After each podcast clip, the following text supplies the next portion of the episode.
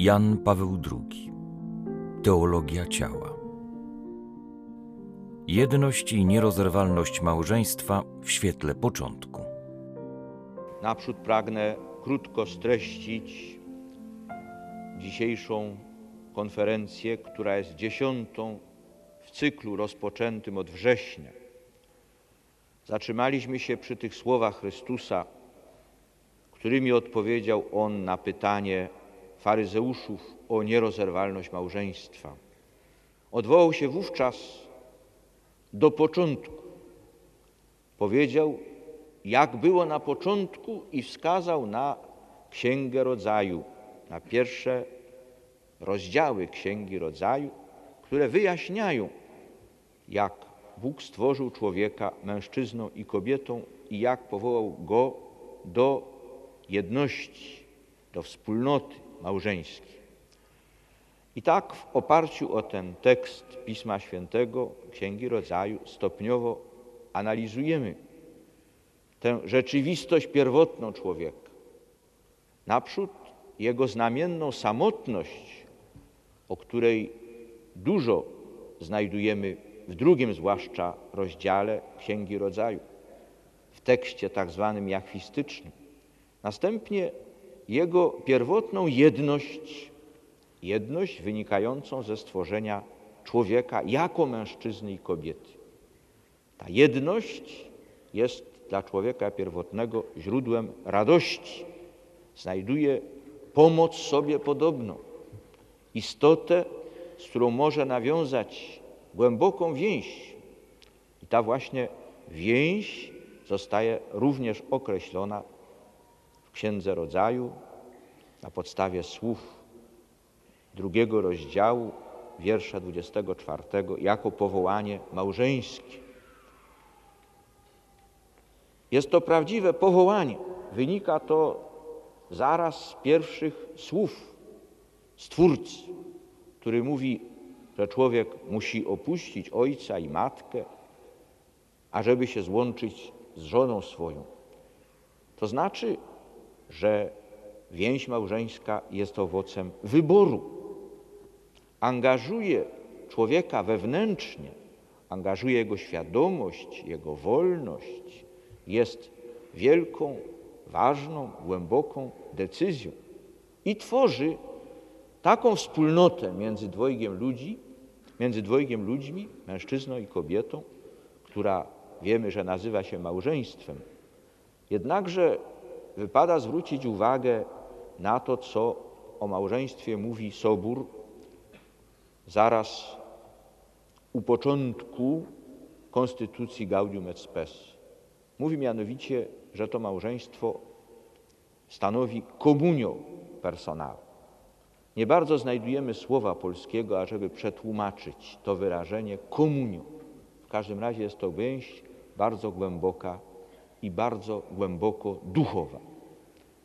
Jakkolwiek oparta na dwoistości płciowej człowieka, mężczyzny i kobiety. Równocześnie bardzo głęboko duchowa.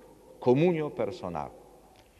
Będę bardzo wdzięczny, jeżeli w parze z tymi moimi rozważaniami prowadzonymi tutaj w Rzymie, także i moi rodacy w Polsce będą czytać na nowo Księgę Rodzaju i rozważać to, co ja tutaj rozważam z pielgrzymami z całego świata.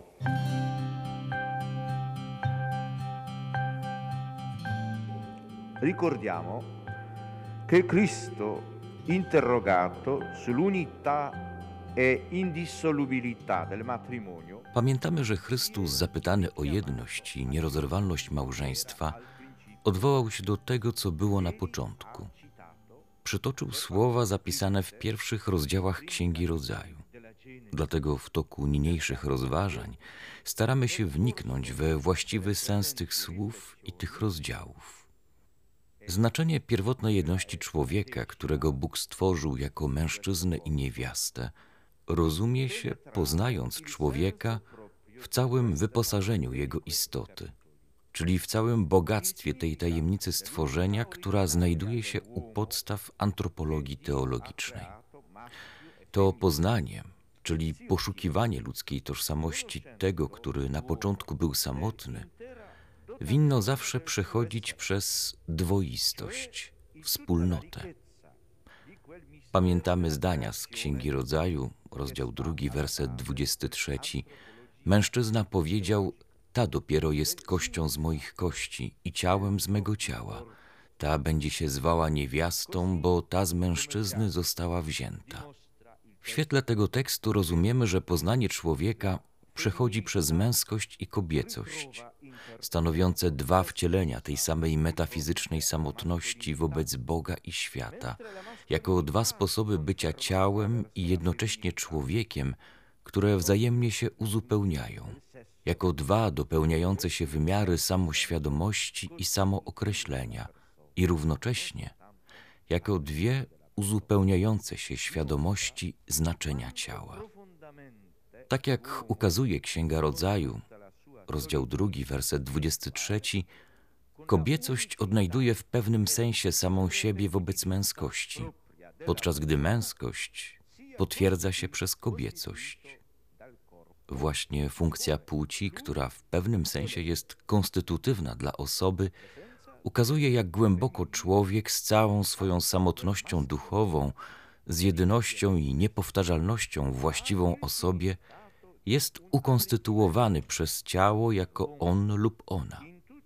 Obecność składnika kobiecego obok męskiego i razem z nim ma znaczenie wzbogacające dla człowieka w całej perspektywie jego historii, łącznie z historią zbawienia. Cała ta nauka o jedności została już wyrażona pierwotnie w Księdze Rodzaju, rozdział drugi, werset 23.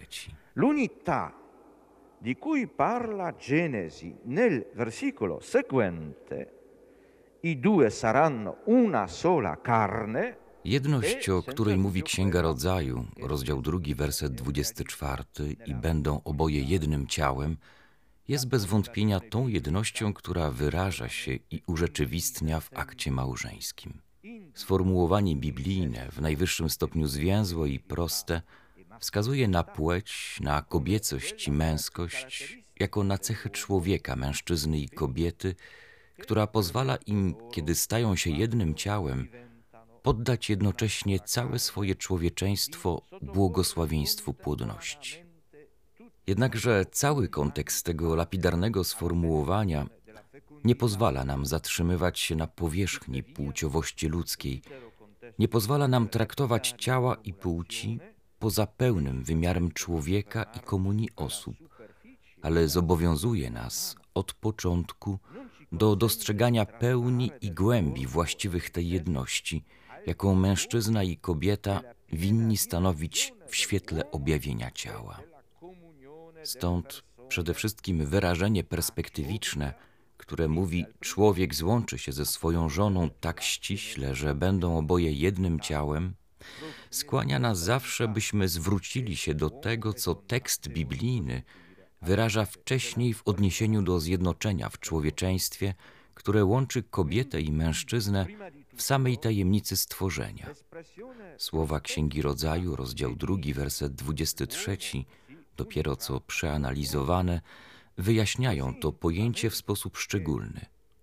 Mężczyzna i kobieta, jednocząc się ze sobą w akcie małżeńskim tak ściśle, że stają się jednym ciałem, odkrywają, można powiedzieć, za każdym razem i w sposób specjalny tajemnicę stworzenia wracając w ten sposób do zjednoczenia w człowieczeństwie ciało z mego ciała i kość z moich kości, które pozwala im rozpoznać się wzajemnie i jak za pierwszym razem nazwać po imieniu. To znaczy na nowo przeżyć w pewnym sensie pierwotną dziewiczą wartość człowieka, która wyłania się z tajemnicy jego samotności wobec Boga i wśród świata. Fakt, że stają się jednym ciałem, jest potężną więzią ustaloną przez Stwórcę, dzięki której odkrywają oni swoje człowieczeństwo, zarówno w pierwotnej jedności, jak i w dwoistości tajemniczego wzajemnego przyciągania. Płeć jednak jest czymś więcej niż tajemniczą siłą cielesności ludzkiej, która działa jakby na mocy instynktu. Na poziomie człowieka i we wzajemnej relacji osób Płeć wyraża zawsze nowe przekroczenie granicy samotności człowieka związanej z konstytucją jego ciała i rozstrzyga o jego pierwotnym znaczeniu. To przekroczenie zawiera zawsze w sobie pewne przyjęcie samotności ciała drugiego ja jako własnej. Dlatego jest ono połączone z wyborem. Samo sformułowanie Księgi Rodzaju, rozdział 2, werset 24, wskazuje nie tylko na to, że istoty ludzkie, stworzone jako mężczyzna i niewiasta, zostały stworzone dla jedności, lecz także, że właśnie ta jedność, przez którą stają się jednym ciałem, ma od początku charakter zjednoczenia, które wypływa z wyboru. Czytamy bowiem, dlatego to mężczyzna opuszcza ojca swego i matkę swoją i łączy się ze swoją żoną. Jeżeli człowiek z natury należy do ojca i do matki na mocy urodzenia, to jednoczy się z żoną lub z mężem z wyboru. Tekst Księgi Rodzaju, rozdział 2, werset 24, określa taki charakter więzi małżeńskiej w odniesieniu do pierwszego mężczyzny i do pierwszej kobiety, ale równocześnie czyni to także w perspektywie całej ziemskiej przyszłości. Dlatego w swoim czasie Chrystus powoła się na ten tekst jako na tak samo aktualny w jego epoce. Ukształtowani na obraz Boży, także o ile tworzą autentyczną wspólnotę osób, pierwszy mężczyzna i pierwsza kobieta powinni stanowić początek i wzór dla wszystkich mężczyzn i kobiet, którzy w jakimkolwiek czasie będą jednoczyć się ze sobą tak ściśle, że będą jednym ciałem. Ciało, które przez swoją męskość lub kobiecość od początku pomaga obojgu znaleźć się we wspólnocie osób, staje się w sposób szczególny elementem konstytutywnym ich zjednoczenia, kiedy stają się mężem i żoną. To jednak dokonuje się poprzez wzajemny wybór. Ten właśnie wybór stanowi umowę małżeńską między osobami, które jedynie na tej podstawie stają się jednym ciałem. Ciò corrisponde alla struttura della solitudine dell'uomo e in concreto Odpowiada to strukturze samotności człowieka, a konkretnie dwoistej samotności. Wybór jako wyraz samostanowienia opiera się na fundamencie tej struktury, czyli na fundamencie jego świadomości. Tylko na podstawie struktury właściwej człowiekowi jest on ciałem, a przez ciało także mężczyzną i kobietą. Kiedy oboje jednoczą się ze sobą tak ściśle, że stają się jednym ciałem, ich zjednoczenie małżeńskie zakłada dojrzałą świadomość ciała. Co więcej, zawiera ono w sobie szczególną świadomość znaczenia tego ciała we wzajemnym oddaniu się osób. Również w tym sensie Księga Rodzaju, rozdział 2, werset 24, jest tekstem perspektywicznym.